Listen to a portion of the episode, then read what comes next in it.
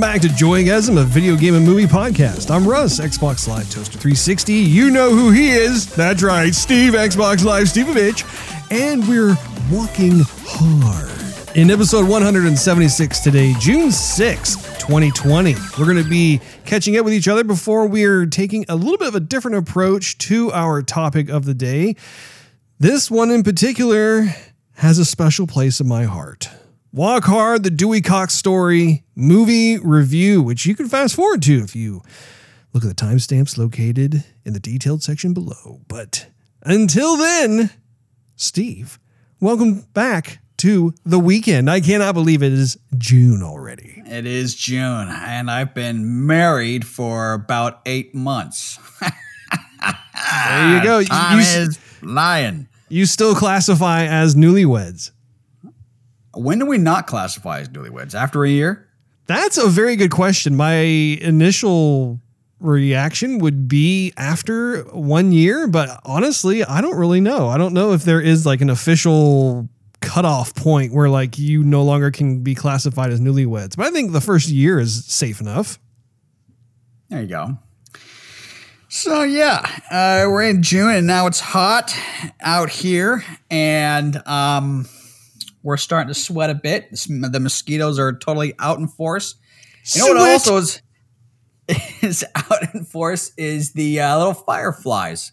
They keep coming out. I'm hoping that we're gonna have a um, a respawning of fireflies, and hopefully this time next year we'll have a an outcropping, and they'll be everywhere, and I can take one of those videos where they're everywhere and it's nighttime and they're flying around and I'd be like, yeah, totally awesome. You should live here too. I have a funny story for you regarding the fireflies. I don't think I've told this to you yet, but we were out as a family uh, a few nights ago, and we were actually trying to catch fireflies because we had bought our daughter uh, just this little plastic bug catching bucket thing. Uh, it's specifically designed so you can you can take a look at what kind of bugs you catch, and it has a little vent on the top so they can breathe and all that fun stuff. So we ended up catching two of them, and it was a lot of fun to be able to have that experience. And then we ended up bringing them back home, and of course, uh, Vivian was wanting to hold on to the bugs overnight. I said, no, we can't do that. It's, it's good to look at them for a little bit, but then we need to let them go. And so we, we ended up letting him go in the backyard on our porch. And one of them immediately flew away, you know, just, just went out into the, the great yonder. But the other one just kind of decided to hang out. It, it, liked being on the the walls uh, of the house and that sort of thing. And i look up and I, all of a sudden i have this horror um, uh, just this, this like more of a i guess a better way of saying of a horrific realization that we are completely surrounded by geckos I have oh, no. I have never seen so many geckos on my house before, and it, it, I've normally like you'll see like one, maybe two, and that's about it. I'm telling you, I look so so to give everybody a visual. So I'm on the the backyard porch area, I have a but kind of this uh, ceiling overhang that helps keep everybody in the shade during the daytime. There's like a fan, uh, you know, ceiling fan, and and uh, it's just a nice little area to be able to do some grilling and entertaining, that sort of thing.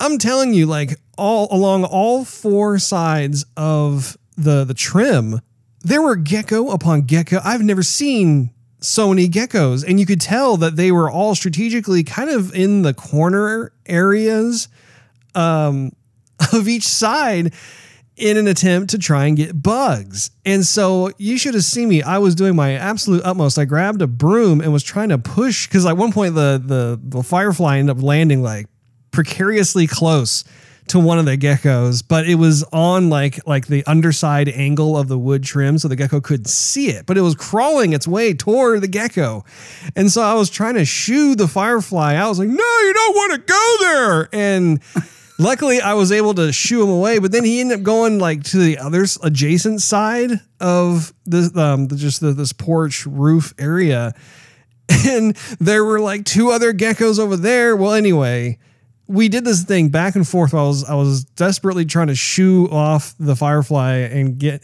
it back to freedom, and instead, like at one point, it flies right like close to a gecko, and that gecko was on it in a heartbeat. So totally chomped it. It was like halfway in the, the gecko's mouth, and its little butt was sticking out. That and is it, was terrible. it was glowing profusely. Oh, oh, it was horrible. It was terrible. Like my all of us were just absolutely mortified. We're like, no. I mean, Vivian was demanding that I like smack that gecko off the the ceiling and have it fall down onto the floor. Not even try and catch the gecko, but like she wanted some sort of uh, swift justice for the injustice that she had just witnessed. it was terrible. And then before you know we, you could really do anything about it, then the gecko just did some sort of huge gulp, and that firefly was no more. It was gone. We did try to look at the gecko for a while afterwards just to see if like its belly would light up, but we didn't see anything like that. So yeah, I I felt rather uh, guilty and uh, I don't know, reminded of how humanity, um, anytime it tries to interfere with nature, just uh, screws it up. So yeah, that that, that was uh, a, a hapless adventure for that particular firefly. Nice. Oh my gosh, it breaks my heart. and that's why and that's why the, the firefly population is being decimated. Well, Um, and, see, and my thing is too is that like I really like the geckos because they actually do act as like these these natural vacuum cleaners when it comes to various bugs around the house. You know, like I find them in my garage, I find them on the side of the house or wherever. I don't mind them. I, I think they're great because, like I said, you know, they eat mosquitoes, they eat flies, they eat spiders, all that fun stuff. So. It, you know, I can't get too mad about that. It, it's my fault. It's it's it's uh I take full responsibility of that, Steve. Uh, just trying to show my child a enchanted night of happiness, and it turns into absolute horror. Yeah. and tears. Oh yeah, Man. Um, so yeah, no, it, it- so it's it is neat. I last year I saw one and only one the entire season of of uh, of you know summer or whatever, and and you know when it, I didn't think it would look this way because when you see them like in the movies or something, they're just like glowing, like just total glow bugs, and they have this they just emit, uh, they radiate the light, and it's not that way at all, and they what they look like is basically if you were to strike a match real quick and blow it out. That's what they. well, That's what it looks like. It's a little flicker, but it, it's it's literally the same color as a little fire flame. Like if it just whisked. Like if let's say like you uh, you flicked a cigarette real quick, and um, but it was close to the ground. I mean that's almost what it looks like when they're that far away and you think, oh my goodness, is there a, little flicker of flame in the grass? Like, you know, in this dry grass, is, is there going to be a fire soon? And and so that's when it gets your attention. And then you see the same flicker, but it's like now like a foot away, but in the air. And then you see it again in a different direction.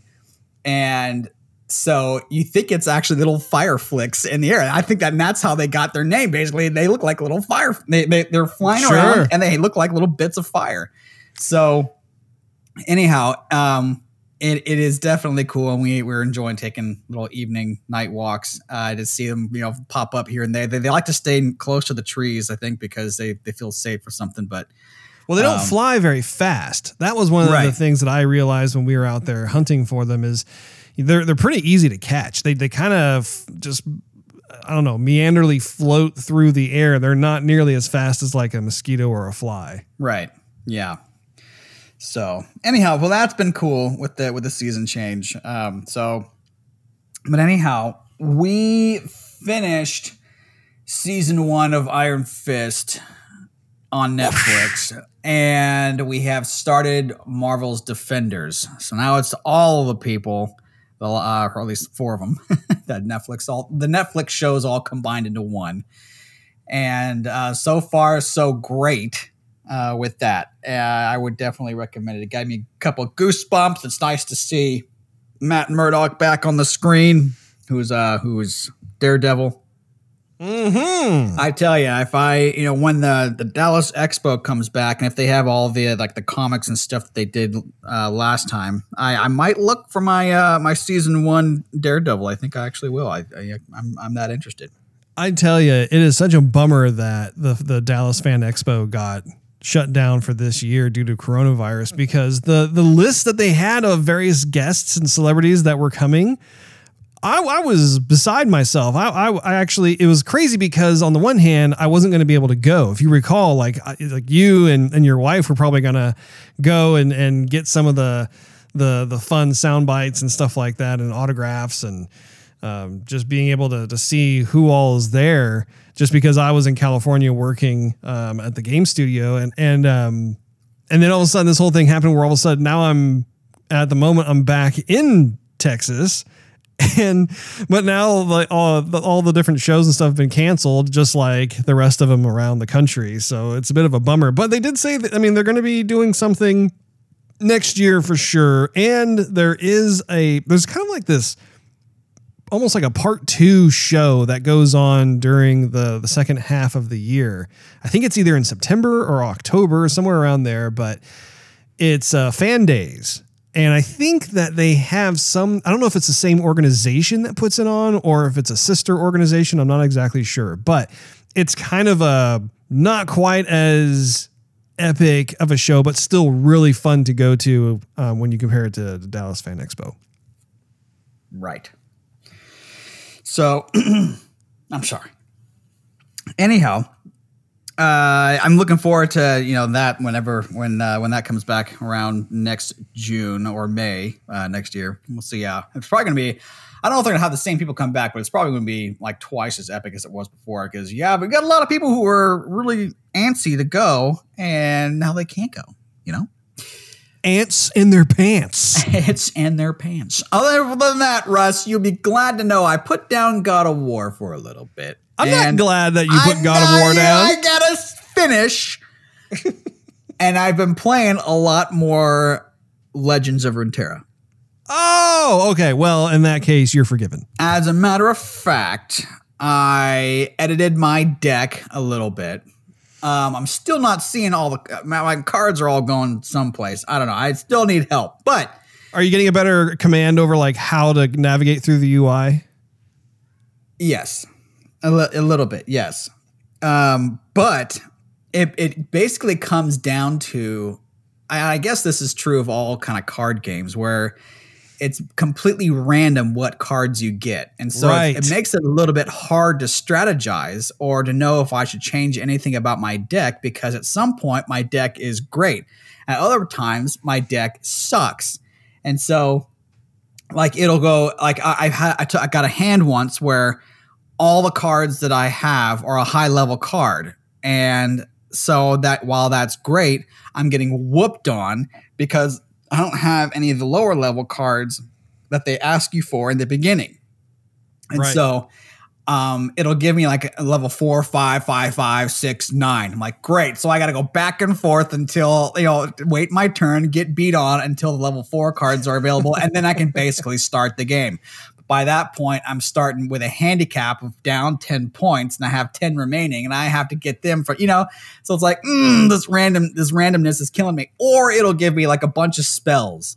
Like, and that's all I have is spells. Like, well, if an ally dies, then you can summon a couple of these guys. I'm like, well, I don't have an ally to die because you didn't give me one to place out there. All I have is spells, you know? And then the first spell I can do is like four or a six. So I'm like, well, nuts. Well, this is terrible and so uh, it's it is definitely you know, the randomness is is killing me. But I did start to play against uh, you know PvP instead of you know player versus AI because the AI kind of got a little. It did the the difficulty did increase, but it definitely was not as fun or intriguing as if it was another player. Because oh yeah, it's a whole nother world when you're playing against a player. Yeah. So uh, and it's funny because oftentimes I'm so used to my deck that I know exactly what I'm going to play because I know what's in my hand and I'll and I'll throw it out there within the next turn. So I'm pretty quick with mine because I don't have any other options. Uh, like if you have a one card that is a one level, you can only play that one. You can't play the three or whatever. And so, but too many people will take the most amount of time as if it's chess. And then the little like time bar will come up on the right, like, okay, if you don't make a move by now, you're going to forfeit your turn and it's going to go back to him. And, and man, people take forever to, to put out a play. And sometimes their play will be totally epic. And I think, well, what? How? Why did it take that long to plan this? You have like five cards in front of you, you and it gives a description of everything they're going to do. Why not just throw them out? So, and that it, yes, it has been more fun, but yes, it has taken a lot more time. So, anyway, it's still fun. Um, I if I have time, I'll play against somebody. If I don't have that much time, I'll still play against AI because if I'm distracted or have to roam back and forth, I don't want the time to, to run out. And with when you're battling against AI, it doesn't give you that time limit. Well, when you see when you you know when you log on, see if I'm playing because you can always challenge me. Uh, you know, send me an invite and, and we can play together. Well, I, I've looked. Usually, it'll say like a one on top of the like a little symbol for another person if there's somebody else online, and I haven't ever seen you online. Oh, So, Interesting. But anyhow, uh, I've I've I, I I don't think this was I didn't mean for this to happen, but I've I've made my deck mostly of like the, the spectral cards. yeah, the Shadow Isles. Yeah, I'm not sure why that uh, happened, but I didn't really mean for that to happen. But that's kind of how it, it happened. So I, I love the Shadow Isles.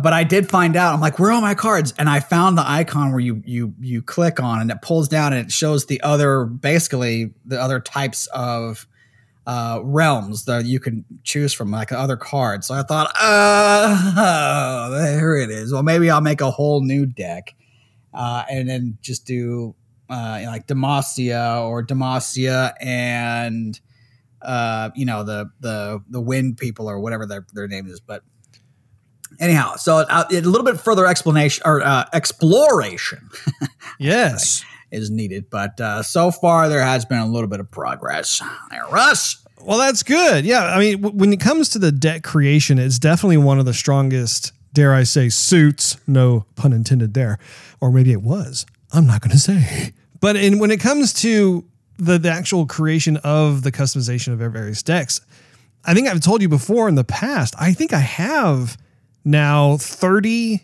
different decks that I have customized and have different types of strategies assigned to them. So it's really cool to like look at different cards and go, okay, I know I want to do a an emphasis on these cl- like class of cards, and I know that there are different regions that share similar or, or or the same type of cards, and so it's great to be able to do that and then test it out and see if it works. If it doesn't, um, oftentimes um, there there is some tweaking that is necessary because it's a little too lopsided, and you need to be able to kind of have a little bit of a balance in order to try and survive until you're able to pull off whatever it is you're trying to pull off. So that's definitely cool. The other thing I was going to say is back when you were talking earlier about um, how you have no control over the cards. I totally know what you're talking about. How like there are times when the AI will rattle me down to having only like 10 points left on my Nexus. And I'm finally able to start turning the tide, so to speak, because I don't have any control over which cards get selected either. And honestly, I mean that that is part of the unpredictability fun factor of the game is you don't have any control over like which cards are going to be selected and it's no different than like your classic card games like if you play poker or rummy or um, even old maid it doesn't matter um, that even if you're playing monopoly and you get a chance card right? You never know what that card is going to say. And so it, it kind of makes every playthrough kind of a, a refreshing experience despite some of the other things of the game that have become more familiar or predictable. There you go. there you go, Rod. indeed. Anything else new with you No, no, that's gonna be about it. We did uh we did try our hand at Overwatch the other night and um sucked. you know i don't think we was did that fun. badly i think we, we won some of those rounds i'd, I'd say it was 50-50 Yeah, I can maybe 50-50. We we we we got some updated headsets because basically for the reason nothing else other than I lost mine. so I had to get a, a something else, which then spurred you to go. You know what? I get something else too. So we tried that. and Had a bunch of uh, technical issues in the beginning of the stream, which was terrible. But then we uh, we got back to normal, and it was definitely a fun time. I would say. It was a fun time. I had a good time with you. It was definitely um, a much more improved experience in terms of our headsets. Having said that, we're you know we're still having to work through your uh, headset issue. I feel like like it, was an improvement in terms of people being able to actually hear what we have to say, but at the same time, it's still a work in progress. Where I, I do think that we need to find uh, a headset for the two of us that is more worthy of streaming. Wouldn't you say? Yeah, yeah. I I think that I, I just think it, the problem is going to be difficult because I have a wired controller. So I don't know if I want to get a whole brand new wired controller just for my headset. Because I was talking to uh, some friends and, and, they said, yeah, if you have a wired controller, you're not. You're, that's the way all of them are going to be. So well, see, mine's wired and it doesn't have that. Yours is a wired controller. You're not using wireless. Con- that is correct. I, I, connect my headset directly into my Xbox controller. No, your controller is is wireless. It's not connected to the. Oh, Xbox. I'm sorry. Yes, that is correct. My controller is wireless. Right. So I, they're saying that that's that's the problem. But I still have yet to talk to Turtle Beach uh, and see if, if there's anything that can be done. That's going to be today's task. I see. Yeah, you have kind of a, a funky setup when it comes to your controllers because uh, for some reason, I, you, I guess you don't really have like the standard official Xbox One wireless controller. You have like these weird uh, third party setups or something. I can't remember exactly what they are. Well, they're they're officially licensed by Xbox, but I got tired of I, well, that my wireless controller broke. Um, and so when I went to go buy another one, I thought, you know what, I, I'm just part of me is just kind of tired of having to, to, to plug it in to recharge. I rather just if I'm not think about it whatsoever and just play the game rather than kind of always be concerned about oh you know my controller has to be recharged or oh I got to go plug it in right now or you know whatnot or it's going to fail in a certain amount of minutes. I rather just keep on playing, and so that's why I went to the the wired controller. I, I it was a conscious like specific decision uh, to go back to the wired controller. Um, and so anyway, I, where there's a will, there's a way. I mean, it, it, it I, there has to be something that that works, but maybe it's the the headset specifically that I got. But it seems like it's definitely something that's being sent just to another headset um, instead of, of the game because the game when I went back to listen to it a couple times, I mean, it's barely any it, it's more audible when I'm trying to fix it and and like muting myself. That's way more audible than that the the amplification hum that that's that's present in your headset. Mm-hmm. And so that's the one issue that needs to be fixed because if I if I if I make the gaming experience not so fun on your end because you're having to deal with this constant hum and drone in your ear the entire time, then you're going to turn your headset down, which means you might miss communication that I'm trying to, you know, strategize with you or tell you something about, um, which, you know, that kind of alleviates the whole point of, of going to headsets and, and trying to talk exactly. Overwatch. The idea of communication, yes. So, anyhow. Well, what have you been up to, Russ? I've been up to quite a bit. Uh, you know, I too, it's no surprise, I have been thoroughly enjoying Legends of Runeterra. I actually created, I, I may have said this uh, last episode, but I, have created um, a new deck recently that um, I call Supremely Annoying. And it's where I've, did, I've yeah. yeah. okay. I, I've been having a, actually a lot of fun with that. And what's really funny is I've had probably the most success playing other players and winning with that deck. All my other decks, I just I, I kind of lose more often than I win. And so I think that's kind of funny how that has come to pass. But anyway, uh, having a blast with that game. I also got past the Hell House in Final Fantasy VII Remake, so I figured you would be relieved to hear the the good news on that. Oh, I am. I'm wiping I'm wiping the sweat from my brow right now. Indeed. So we are at the point now where apparently Aerith is is being fitted for some sort of amazing outfit, and I have a feeling that Cloud will get roped into also participating in some sort of fashion thing. So we'll just have to wait and see how that works because we're we're trying to infiltrate uh, the the what was his name? Like Corleone, not Corleone, I don't know, some some Weasley slimy dude who likes to try and uh, hook up with uh, beautiful women kind of thing. So uh, Tifa apparently is, is undercover in that situation and we're trying to bail her out. So I don't know if that rings a bell at all for you. Does ring a bell? Yep, ring. It does a little ding a ling a ling, right? right? We've also been playing more Animal Crossing on the Nintendo Switch. Nintendo Switch, actually, I have been giving a fair amount of attention and love to ever since it got delivered back to me. And so my daughter and I have been having a blast playing Animal Crossing. We're still trying to learn all the ins and outs of it. I've actually made um, a, a, dedicated note in my iPhone that um, contains like this huge list of different tips and stuff as to how to to properly navigate your way into all the different uh, experiences that the game has to offer. So that's fun. Good old daddy daughter time with gaming. Can't get any kind of better than that, in my opinion. I was also playing more Streets of Rage 4 on the Switch. I don't know if I told, I think I may have said that last episode as well. Yeah. But I've been having fun continuing my my playthrough of that. It, it just it fits that platform really well. I also was lucky enough to score some free games courtesy of Mr. Michael Condrey, who's the studio head uh, over at 31st Union where I work.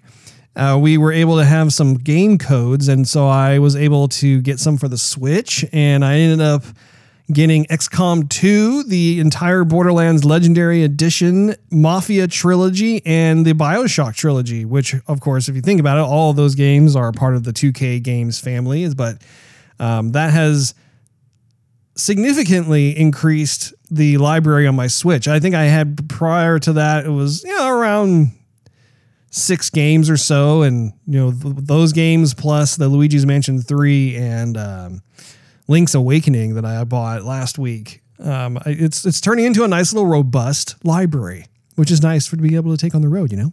I hear you. Speaking of Link's Awakening, I have been playing more Link's Awakening it's a lot of fun. I, you know, at this point in time, I have both Breath of the Wild and Link's Awakening, both of which, of course, are Zelda games. Haven't beaten either one yet, but it's fun how different they both are. And with Link's Awakening, it's definitely a throwback to more of the the classic traditional Zelda. You know, kind of overhead looking down, working your way through, getting those little like green diamonds from the creatures or or places of the environment. Um, definitely a, a, kind of a, a, throwback to like the the good old NES days. Although they've they've given the graphics and everything else a huge facelift, but it's fun. It's it's definitely a, a different style of gaming experience than what I'm accustomed to when it comes to Xbox and PlayStation Four. I am also happy to report that the Skyline Diffuser, the one I've been working on for the show for the better part, I think, of two years now, is almost complete. I literally have, I think, about four or five more rows to put together, and then the whole thing will be done, and we can actually mount it onto the walls. So I'm really excited about it. I have them all lined up uh, upstairs in my house, and they're all waxed. They're all looking fantastic.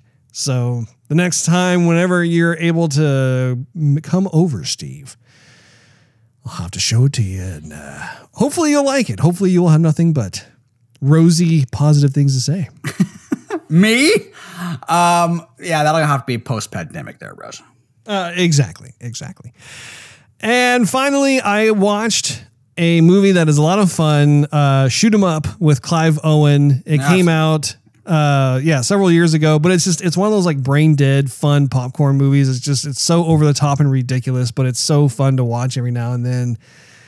So that's with uh that's with monica bellucci's in there isn't she? Yes. Yes, yes. you are correct. Yeah the, it's a great action movie. Really really fun stuff. Like i said totally ridiculous but sometimes you just you you want to watch some ridiculous. That's just uh, right. what is on the menu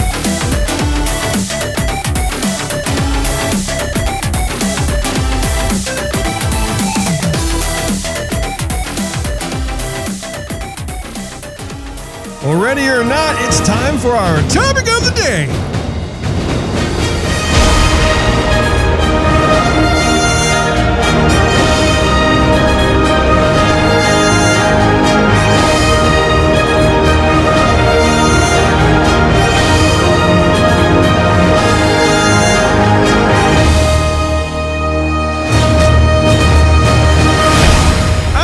Topic of the day is Walk Hard, the Dewey Cox story review.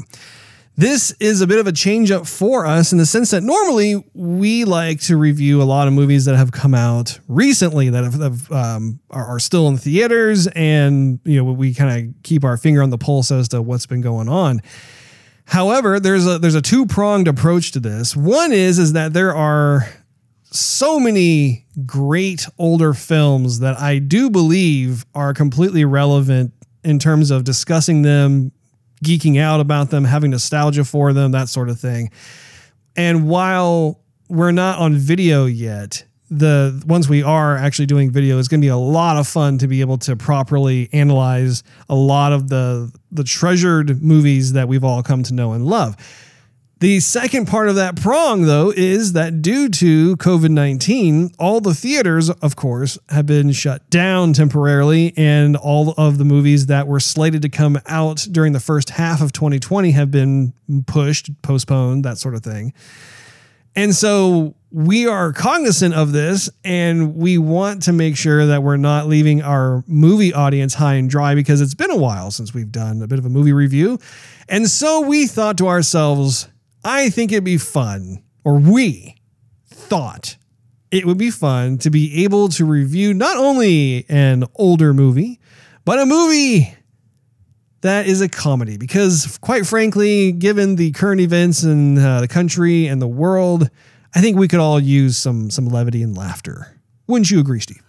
Yeah, I would, Russ. I would uh, humbly agree.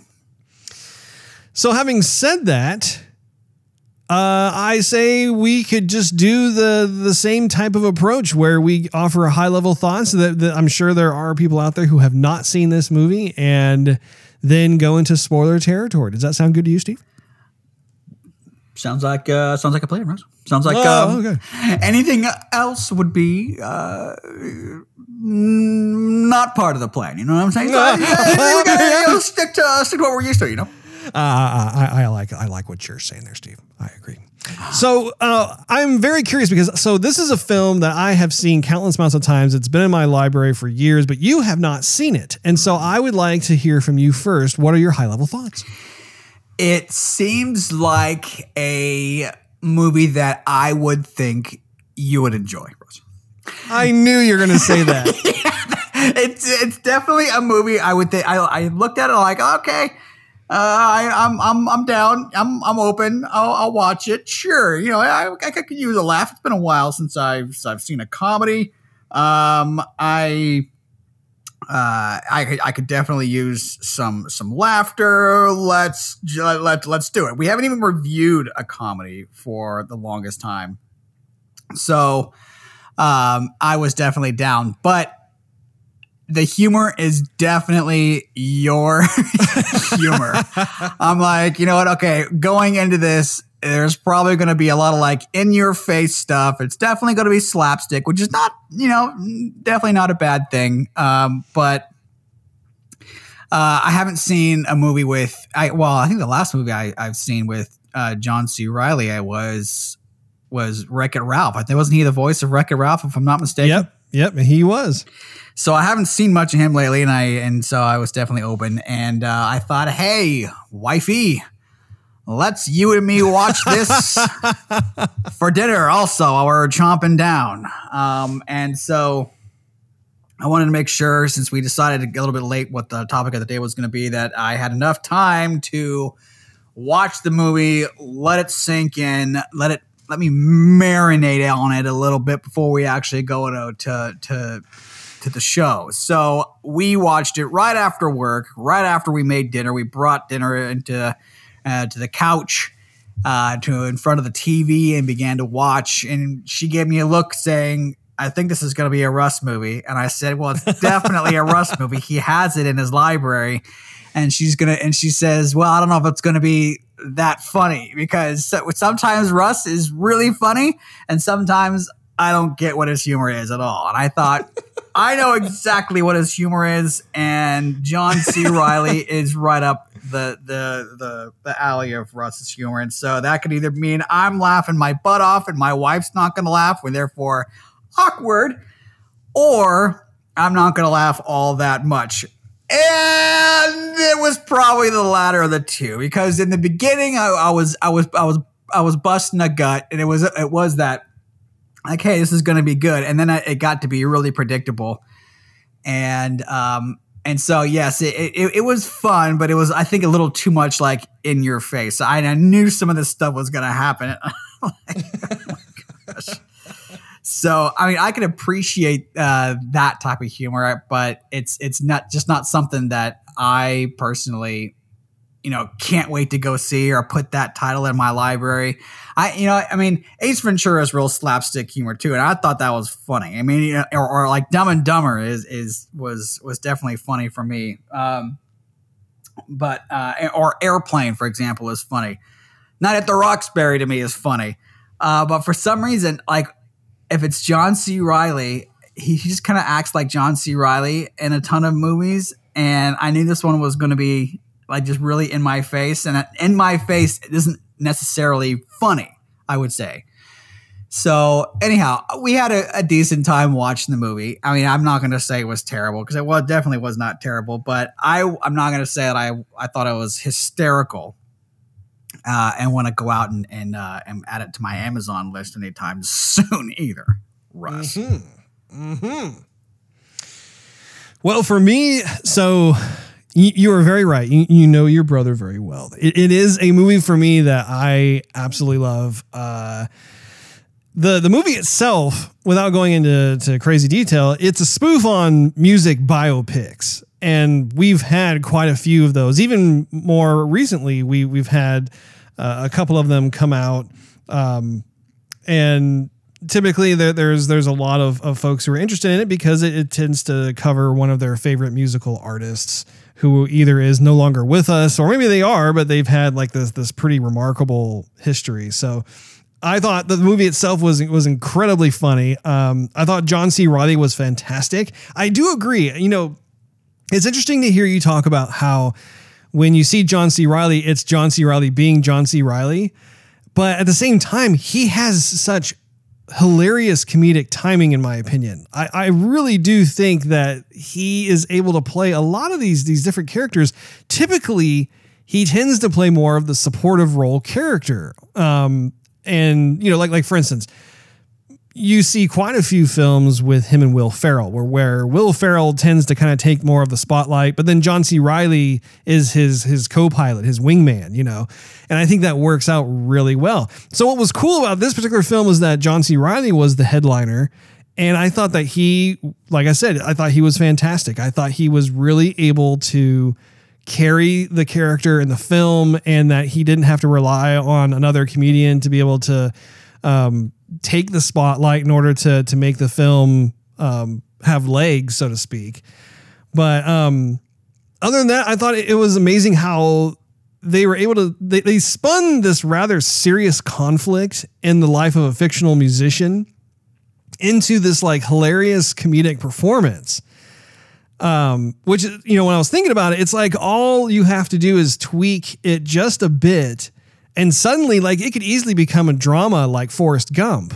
The, there, there are certain types of similarities I found that this movie kind of struck in terms of um, kind of the the timeline of it starting out more in like the mid to late 40s and then make, going all the way to present day and granted Forrest Gump wasn't a musician but there were a lot of like the different types of events that transpired that the character went through and lived through and you know, had the love of his life uh, be with him, leave him, come back again, all that fun stuff. And so, um, not to mention the fact that when, I, when I'm, you know, speaking of comedians, there is a load of amazing comedians in this film that when you look at them, they're a whole lot younger. You can tell that, that they were um, a whole lot newer to the Hollywood scene than they are today because we've gotten used to seeing them for so many years. You know, this film came out, I think, in 2007.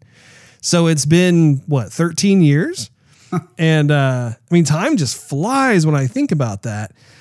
Uh, for me personally, I mean, like you you nailed it. I I think that um, there are for me it, it is it is such a Russ film. There were so many scenes where I laughed until I cried. I mean, even I, and again, I've watched this film so many times over the last 13 years, and just watching it again last night, I still like obviously I wasn't laughing as hard because I knew what was coming, but there were still certain things that I just I found the comedic timing to be so funny. So for me personally, I would definitely recommend uh, anyone watching it um, if they haven't seen it. It is like to Steve's point, kind of like that John C. Reilly style. Like like if you've seen him in any of his other types of comedies, um, it, it is very much more like that. So if you don't like it, then maybe you should skip it. But if you are fans of like Talladega Nights and some of the others that that he has been involved with, uh, I would certainly recommend that. So with that said, Steve, uh, why don't we walk hard into the spoiler elevator?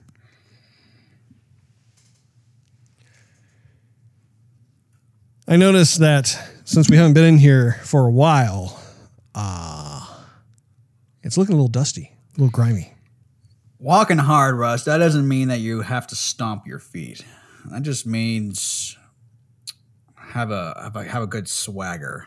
You know, so don't think you have to stomp a hole in the floor with every step. What if you shuffle? Can you shuffle hard? You can shuffle hard, yes. Oh. Can you sashay hard? I don't know if I really have sashayed. oh, you know, you you have. Uh, well, maybe you don't know. You have. You just don't know it. How about that? Sure, Rose. I'll I'll give that description. Oh, good. We're at our spoiler floor. So, uh, as akin to what we typically do, this is now spoiler territory. So, if you haven't seen the film and you don't want to be, that's right, spoiled, then you might want to pause us. Otherwise, if you don't mind, then uh, keep on listening. Or if you've seen the movie already, well, it kind of goes without saying, keep on listening. So, when it comes to the plot, I would like to hear you. You've actually been having uh, a gas of a time, dare I say, with giving the plot. So, please, Steve, can you tell us what the plot of this film is? So, let's say if you've ever watched Walk the Line with Joaquin Phoenix, which is the Johnny Cash story, it's going to follow very closely to that. However, if you mix in some shenanigans with, uh, you know, this very poor family, there's this kid pops out and, and just just living the perfect life can't do no wrong uh, except for when john c reilly tries to play along and ends up often his brother, and his brother says very nicely to him, "You got to live for the both of us, and you got to be double as good as I ever was." Of course, that you, you throw in a bunch of stereotypes of like you know the family, you know the dad, the hard hard nosed dad can't ever forgive him, and and so he lives with the the the guilt for the rest of his life. But he finds one thing that he's very good at, which is playing guitar and singing and doing so causes people to ju- just be mystified by him, of course. Uh, and that's basically where the, the, the transition goes to uh, almost match in a, in a stereotypical fashion uh, to uh, walk the line because if you Johnny Cash's story and this story are almost identical, where you know he gets married at like 14 pops out a kid and is supporting her or whatever. Although it's still just john c. Reilly and his older self claiming that he's like 14 whatever. Did you see the joaquin phoenix one? yeah saw it in I, the theater the theater. I, you know i have never seen it. I, it's on my to watch list. Yeah definitely. It, it's basically the same exact it's not the same exact thing but if you take the, the, the uh, at least half the story i mean you know, he he writes this song. Uh, you know, Johnny Cash in the movie writes a song, and it and it, it kind of comes out of nowhere, and it becomes this really big hit from nowhere, and it's different than anybody else has ever done. So a lot of folk, he, he goes from nothing to stardom pretty darn quick, and the, the lifestyle does have an effect on him where you know staying home and and and trying to lift the burden of of taking care of your small children every single day and helping out your wife versus the call of what you feel you've been destined to do go on the road you know be this this this star and have everybody flock to you and love you and and, and making all the money and and forgetting about all your responsibilities um, you, you start to get into all the, the, the, temptations that life has to offer you. And of course, that has an effect on your personal life. And he ends up, of course, uh, I think I was actually one of his backup singers or someone who is a, du- you know sings a duet with him on stage. Ends up falling in love with her, and and you know through alcoholism and whatnot. You know they almost they split up, and then they come back together, and it's literally like if you take away the comedy part of Walk Hard, it's basically the same exact story of Walk the Line. So, which is absolutely fine. I mean, they're just doing a parody, basically, of, of Walk the Line. Uh, so, anyhow, that's that's basically your your synopsis. Well, thank you for that, Steve. I uh, appreciate that. And yeah, it, it, it's just to pick up on some of the things um, that you said. You know, Dewey Cox as a kid accidentally kills his older, more talented brother, um, and essentially uses his guilt and pain to become a gifted musician. Uh, to you know, with with the whole purpose of to, to be uh, what was it like, great for the both of them or something like doubly great or something to that effect. So you know, looking at that for a moment, I, I really did think that it was a, a, just a funny setup because on the one hand, it's so over the top. And especially when you watch, like, like, like if you watch a kid die, like you're, you know, to me, that's a very big creative challenge. Like, how do you get people to laugh at something like that? And I really love how, in my opinion, eh, like, like I mean, obviously there's a shock value with it, but at the same time, it's really funny. Like they weren't trying to make it, you know, horrible or anything like that in terms of the seriousness of it, but it's literally like that Acme style just super funny of watching the the upper half like on the floor just continue to talk normal and everything else and so I, I thought that was a lot of fun and even like when it comes to, to some of the funny things too like what, what him getting married to his 12 year old girlfriend which you know both characters are clearly not 12 and 14 years old they're they're like probably when they shot this they were probably in their late 30s early 40s uh, so it was it was funny to to see some of the the the clear gags in a lot of this that went on. Of course, he starts getting into the drugs, which I mean, you've seen in, in so many different biopics as it applies to musicians. Um, you see how they go down this familiar road, and even those types of scenes too were a lot of funny, like how they they kind of re- rinse and repeated the same kind of thing. You don't want this. It's not good for you. You know that sort of thing, and they go through the the whole list of of different types of side effects and that sort of thing. I thought that was a, a lot of fun to be able to to go through, and I mean, really, I think it's worth transitioning a bit into a bit of the the cast because I think the cast really made this film. I, I think that if they didn't have the same cast, I don't think it would nearly have been as entertaining for me. And I mean, I, wrote down, I, I went on to IMDb just, just to take a look. And, you know, in addition to John C. Reilly, I mean, we have Jenna Fischer, who was, you know, she was wife number two. You know, the only other place I've seen her is Pam from The Office, right. the, the TV show. And so this, I mean, I I thought this was a breakout role for her. It really shows like a lot more of her comedic range because in The Office, the character Pam is decidedly pretty different from the character that she played in, in this particular film. What did you think of her performance in Walk Hard? Oh, her performance was was great, but um, I mean, it was this was actually the first movie that I saw with her actually in it. I don't think I've seen anything else with her besides the the Office on TV. But I, don't know. I think she did great. I know so it's totally different than what I am used to seeing her her do, and so uh, you know, kudos to her. I have a question though. In the description of the movie, it says that he got married three times. Now I remember him getting married twice. Did he get three married times. three? Yeah. No, he only got married twice. That's what I thought. All right. I didn't miss anything then. I thought I missed something. Oh, weird. Yeah, I don't I don't know where um it must have been a typo or something. Yeah, I, I read it basically. It was written by Sony Pictures on IMDb. So I was like, oh, this seems accurate, but I think I missed something. But uh, anyway. I would be curious to know what Jenna has been doing since that time because again, this film came out in 2007 and I for one, I can't think of other films that she has been a part of or TV shows really. Do you know of any? Oh well, I uh, brought her up, Russ, on uh, IMDb since I had. Oh, good, yeah. uh, let's see. So she has been in the movie. Actually, well, the, the, the dates are all kind of shuffled around. She's basically been in Slither. That was in twenty. That was in two thousand six. Oh wow, um, I didn't know um, that. She was in the Giant Mechanical Man uh, in twenty twelve. Uh, she was in Splitting Up Together. Let's see. Um, apparently I haven't uh, watched a whole lot of stuff that she's been in. Um, well, that's my point. Is like I don't know if she's been in a ton. Oh, she was in uh, the fifth, the the uh, fifteen seventeen to Paris. I seen that. I don't remember her being in there in that one. Maybe I, I just didn't recognize I've, her.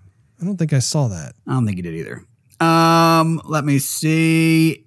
Anyway, I think that's that is about it that you and I would both uh recognize. Did we? Did you see the movie Hall Pass? She was in Hall Pass. I don't but, think I saw that either. Anyway, but anyway, having um like just seeing seeing her performance, I thought she was really great. Like she added a lot to the overall film. But then looking down the list here, I mean Tim Meadows, he played Sam. He was the drummer. He was the guy in the bathroom saying, "You don't want any part of this." You know, um, he i believe wasn't he he was either part of saturday night live or mad tv or something i i, I can't remember which one it was from but he he's like a supremely funny guy then you have paul rudd if you noticed he played john lennon during the whole beatles scene. right I mean, he's that you're looking at a very young Paul Rudd. I mean, this is before he became Ant Man and he was in the Avengers and all that other kind of stuff. You know, I think um, this was kind of more during his raw comedic days. You had Jason Schwartzman, who was Ringo Starr. If you recall, he was the the Galaxy Quest nerd who um, Tim Allen had to rely on to bail them out. Um, you know, I thought he did a, a, great impersonation. You have Jack Black, who looked really young. He was Paul McCartney. Jonah right. Hill, who was like the the older older brother. Um, you have uh, Chris Parnell, who was the bass player. He's always really funny too. He's been in a number of different films.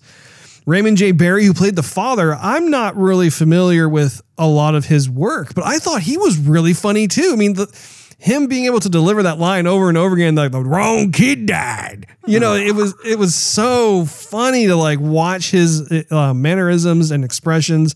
Apparently, that was actually his first comedy movie he's ever done. He tends to do more serious stuff, so I thought that was worth mentioning. Also, too, did you recognize Harold Ramis? Mm, no. Harold Ramis was one of the Jewish producers that found John C. Reilly in that um, that nightclub and I started thought, his journey. I thought he looked. I, I, couldn't place him. I'm like, I know that voice. I know. I know some of the facial features of his, but I couldn't place him. I wouldn't have said it was him. You know, um, Kristen Wiig, who was wife number one, she is hilarious. I mean, she's been a part of Saturday Night Live for years now. Um, and I think that she's done uh, a terrific job with the various characters that she's played. And, and I think that she's one of the female comedians that, I mean, I, I just find her absolutely hilarious. You know, a lot of different um, female comedians that I've seen doesn't have the, at least comedic timing for me that registers with me where like all of a sudden like I just can't stop laughing but she she is hilarious. You also have um Matt Besser, who was the the pianist, um, he was the one who had that more uh, lower sounding voice where he's like, "You slept with my wife." You know, I, have never really, I, again, I don't think I've seen him in anything else, but I mean, he too had a lot of funny moments. Um, there was Frankie Muniz, who I haven't seen uh, since his stint on TV. You know, he had a small part, but it was fun to like have him in there. There was Ed Helms um, who, if you recall, he was the uptight friend from the Hangover movies.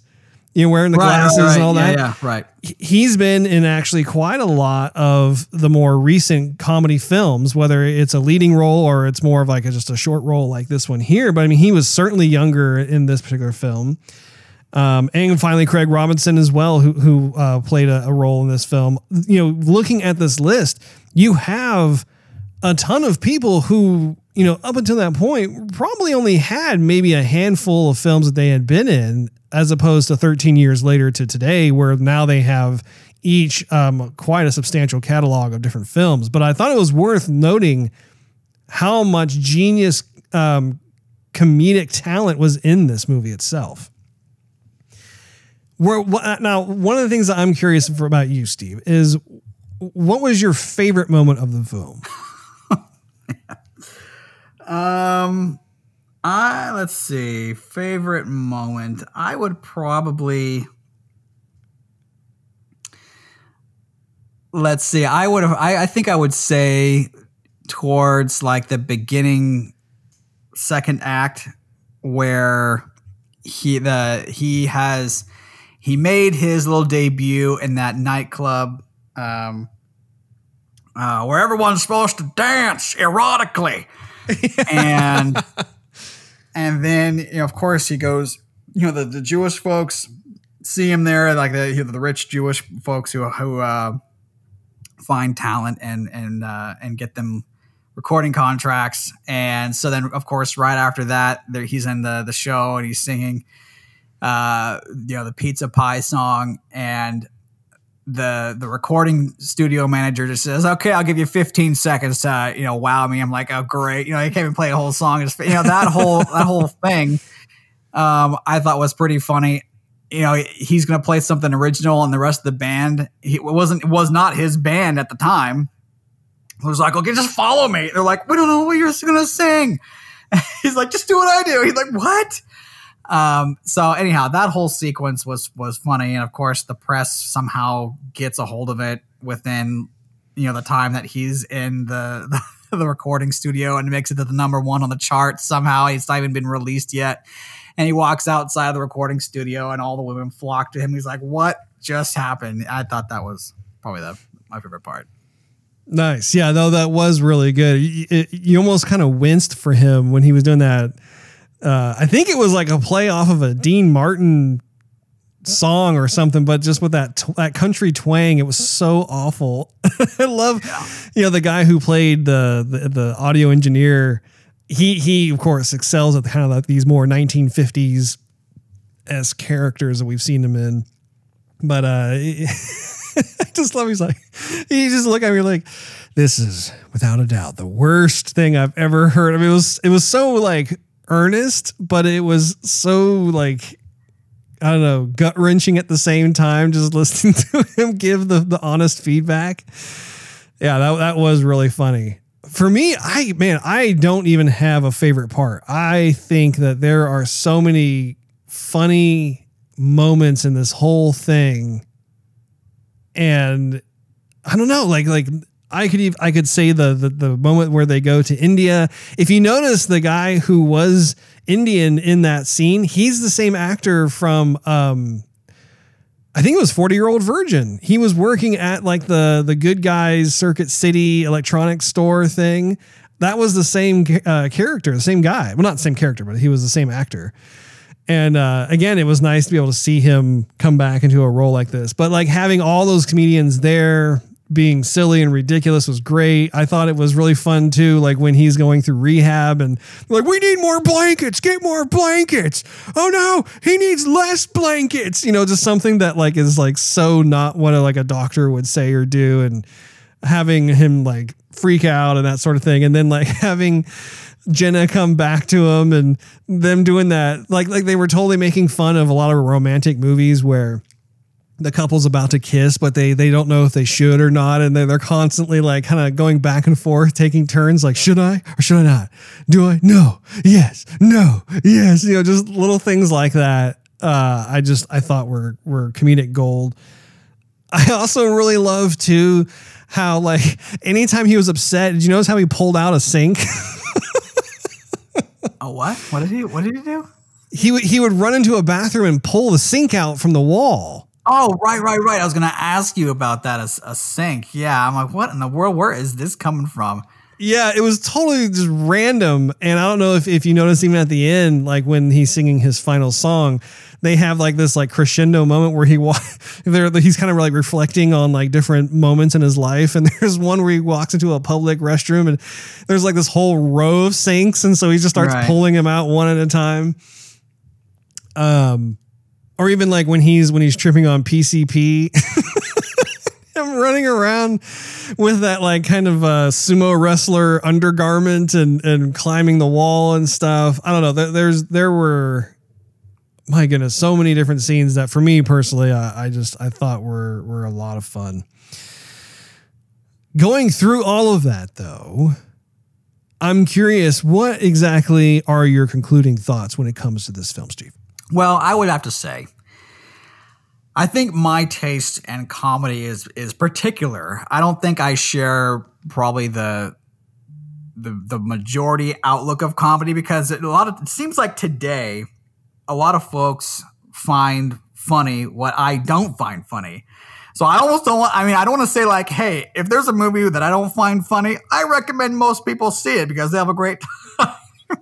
I don't want to say that, but I would have to say that if if you're a fan of maybe like Will Ferrell, and for sure like Step Brothers, because I, I well I, I think we can agree Step Brothers was definitely funny. I I, yeah. I thought Step Brothers was was funny. Um, I think I so I thought Step Brothers was funny. To, to someone else who thought Step Brothers was hilarious, I would I would recommend the movie this movie too because even though I didn't really see Step Brothers as in your face as this movie was, um, you know, it was still funny. Now, for example, my wife thought Step Brothers was hilarious, but she didn't find this one funny. So I think you have to have that comedy, that almost like slapstick shock comedy, I think. Um, to, to really enjoy the film, you have to be you have to have that oh kind of moment. You can't just like laugh at the wittiness to it, and I think that's where maybe I I where the line is drawn for me is if something you know slaps me in the face, I don't necessarily think it's funny. I might chuckle at it, but I wouldn't find it hilarious. And if it's and if that happens once or twice, I'm having a I'm still having a good time. But if the whole movie is slapping me in the face, I'm not having you know I'm not going to be having a ball. Um, and I and I think that's that's more this. I, I can enjoy the the thought that went into it to make it a parody of of uh, from from you know what a lot of celebrities maybe go through when they go from the the, the Earth to the Moon so quickly with their stardom or with their stardom and with their fame, and all of a sudden everybody wants a piece of them, and they they have to battle with with uh, you know the responsibilities at home versus you know, continuing to to fly further than the moon and and and to the stars, uh, but all the the the temptations that go with it. You know, having a parody with that, you know, yeah, it I, I can enjoy it. I think it's fun. Um, but I just don't think it, it it it could be fun, but it's not hilarious. So for me, the comedy it, it did fall a little bit flat. But again, comedy I think is very subjective because I could tell a joke and I think it's hilarious and I could laugh at my jokes. And oftentimes I do laugh at my jokes and I think they're funny. But I also know that, you know, I, I might be the only one laughing in the room too. Somebody else might not think it's funny and that's okay also. So anyhow, I think that, you know, you, found it hilarious and I find you hilarious. But there's sometimes that you do, you even joke around with me and others that I've also seen. And I'm going, no, Russ, too much, too much in your face. Like you've gone over the deep end. Come on, reel yourself back in. And then you're having a blast with it. And I'm looking around going, um, uh, this is too much. So I could see why you would, you would, uh, enjoy the film more than yours truly. Indeed, that's fair enough. Before I give my concluding thoughts, I did remember that I wrote down some little movie trivia courtesy of IMDb. Not a whole lot here, but I, you know, with this being kind of a, a comedy on the music biopic, um, the musicians spoofed are Johnny Cash, like what you said, Steve. Uh, there's Bob Dylan, Ray Charles, David Bowie, Roy Orbison, Queen, Meatloaf, David Crosby, Jim Morrison, uh, Harry. Sh- what is this? I want to say Harry Sh- Chopin or Chopin.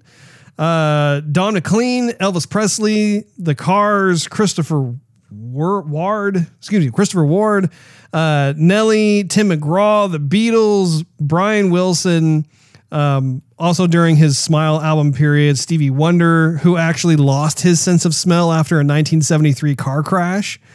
And even Michael Jackson with the whole like monkey and giraffe as house pets Yeah. kind of thing. So like Right. like there there is like a really nice variety of artists who have made tremendous contributions to entertainment over the decades and there's a ton to draw from each of them and I thought it was really fun for them to be able to draw from those things and create this fictional character that kind of embodies a lot of those those different things that we've come to learn about these these artists. The, uh, the photograph on the poster of the movie itself, I don't know if you saw this, but it's based on the the famous uh, Joel Brodsky photo of Jim Morrison, which was used for the Best of the Doors album cover. It's that shot of John C. Reilly with his shirt off. He's got kind of the same uh, Right. necklace thing going and that sort of thing. Dewey Cox's audition at which he sings That's Amore is a reference to Elvis Presley. Apparently, he showed up at his audition for Sun Records wanting to sing like Dean Martin. The Sun owner, who was Sam Phillips, refused to record him until he and three members of the Sun House band started jamming on uh, Arthur Crudup's That's All Right Mama, which became Elvis's first record, which I thought was interesting. And then uh, a few scenes in, um, that involve Dewey Cox having conversations with the spirit of his dead brother, Nate, and finding that Nate has grown older, even though he died as a boy. Um, and I, I think you might be uh, familiar with this, Steve, is that in Cash, the autobiography, the basis for Walk the Line, the movie of 2005, Johnny Cash wrote about his struggle to cope with his older brother, Jack's accidental death. He said he routinely spoke with Jack into his own adult years and that Jack's spirit got older as Cash aged, always remaining two years older than Johnny. So I thought that was interesting. Uh, the priest in the movie, if you recall, remember remember the priest that's kind of toward the beginning of the film where like he's he's singing like the whole "I Want to Hold Your Hand" uh, Right. song, and Right. someone like decks the the preacher in the head. That is actually Ron Howard's dad. You know, director Ron Howard Right. uh, which I thought was really fun. And uh, and actually, when it comes to the soundtrack of the various songs that John C. Reilly himself sang, he did eight months of recording in the recording studio, which I thought was really cool too. Of just getting into this character, especially considering that this wasn't even a drama. This was meant to be funny. But John C. Reilly, I think, can sing. Wouldn't Yeah. you agree? I would abs- absolutely agree. I thought no, that he's not lip syncing anything else. Like that really match. Like that voice sounds like his voice for sure. If he were to sing, Right. So going through then that that that is all the the trivia I found courtesy of IMDb. But uh, in conclusion, for me, I think it goes without saying. I think that Walk Hard is one of my all time favorite comedies. It's a, the type of comedy that I can just put in at any given point in time, and it's just fun to watch. It's not a movie where you can only watch once or twice and then you never watch it again. For me, uh, I think it's a lot of fun. I enjoyed the the honestly, and this is this is a, a note that I made for myself.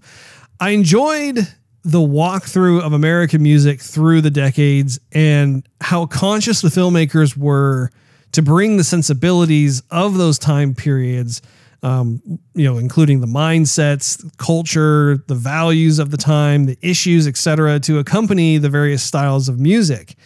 And I think it's it's I think that's where it kind of gets a bit of its meat and potatoes as a film, and why I found there to be kind of similarities to a film like like Forrest Gump is that Forrest Gump was a fictional character that went through a lot of different things that the country was experiencing, that the the folks were experiencing, going through, and the changes they would make, and and how he kind of remained the same largely, despite how all these different things were happening around him.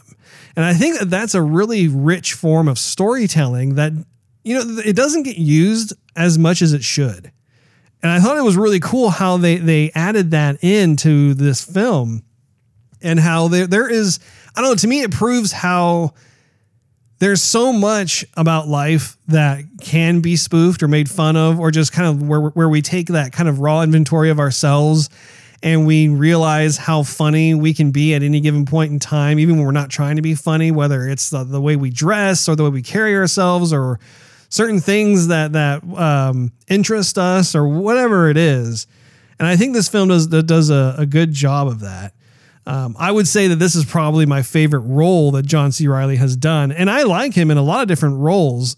And to your again to your point, I think that John C. Reilly is just kind of John C. Reilly in his films. But I want to point out that there is something that is distinctly different about his approach, where I've seen him in serious movies in the past, and there is a a I don't know. There's like like this weird changing of the barometer when it comes to his acting, where when he would do those more serious movies, um, they were more heartfelt, they were more serious. But then he's able to just push it over the edge when it comes to a comedy, where like he could totally be like you know his character's acting serious and that sort of thing, despite the fact that it's being you know over the top or funny or whatever it is, and he's able to to I don't know, kind of kind of wafer back and forth on that, which I don't think is an easy thing to do.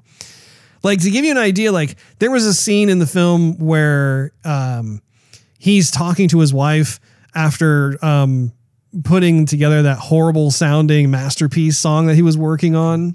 Right. And uh and they really had this heartfelt moment where she was talking about how if he doesn't stop taking the drugs and promise her all these different things, how she's going to leave him, and how they had this this really um, honest moment that you know it, uh, to be uh, you know honest it wasn't funny. Like the scene itself wasn't funny at all. It was actually it, it, like if you had never seen that movie at all and you just happened to flip to that moment that scene you would probably would have thought that it was actually a, a drama or a serious movie. But then when they're hugging and um, you know the, the, during the embrace you, you realize how they they've they uh, be able to to come to an accord and an understanding and how he's going to right himself and everything else. And he quickly like pops another drug in his mouth and then all of a sudden it turns into being funny again because she's like what did you put in your mouth? He's like well, a piece of gum you know just that sort of thing. I think that that's a great example of how he was able to leverage both of those sides. Um, and i think you know, if I could just say one more thing about that, I think there is an earnestness to the main character that I found to be unexpectedly touching, despite the fact that this is a comedy. I think that that his character was, I would say, largely an innocent character, but then of course was you know going through the worldly experiences and getting tainted along the way and and all these different um, types of experiences shaped and fashioned who he was and he started going down this rabbit hole and having kind of like that redemption and toward the end and that sort of thing. But i don't know i found that kind of uh, rewarding as well because typically a, a lot of comedies that i see the characters are so over the top or they're so ingrained in whatever it is that they're doing that I can't look anything past it just being a comedy. But in this instance, I do think that there there are certain traits of this character that I found to be memorable. So, what uh what rating would you give this, Steve?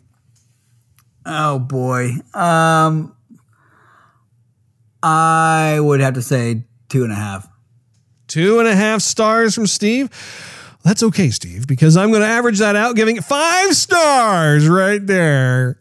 And uh, you at home can be the judge as to uh, how you want to average that out or whatever it is you want to do. But uh, I'm, I'm glad that you did watch it. I am curious to know if maybe you'd have a better time with the film had you have been with me watching it. What do you think, Steve? Mm, I th- I don't think so because there's been plenty of times when I've watched movies with you and you're like busting a gut, and I'm looking at you and I'm like, I guess I'll laugh because you're laughing, but I'm laughing because you're laughing, not because the mo- the movie's funny. Oh, okay. Because you know, I was thinking about it like how um, oftentimes too, like your enjoyment of a particular comedy or something um, can be influenced by who you're watching it with. Because I know like there are times where like we'd watch something with dad, for instance, and he would just be the fun sucker in the room, and it wouldn't be nearly as enjoyable had um, he not been there. You know what I mean? And I, or like maybe it's it's like just the wrong audience in general, where it's like you know they're not going to enjoy it, so then you're kind of more focused on that as opposed to just like letting loose and having a good time. But you know, fair enough. I, I just figured I would ask that question. Uh, I think that's about it. Did you have any other things you'd like to say? No, that'd be it, Rod. Well, in that case, it wraps up this episode of Joygasm. Make sure you tune in next week. Thanks for hanging out with us. If you enjoyed this episode, we invite you to check out patreon.com slash joygasm, which is spelled J-O-Y. G-A-S-M and consider becoming a monthly contributor. You'll get exclusive perks and early access to the show. Not to mention, it really helps us continue doing what we love to do with your support. Also, you can follow us on social media and YouTube. Just do a search for Joygasm TV. Last but not least, search Joygasm TV on Twitch to see us stream our gaming adventures live every Wednesday night at 9:30 p.m. Central Time. We'll see you all next week.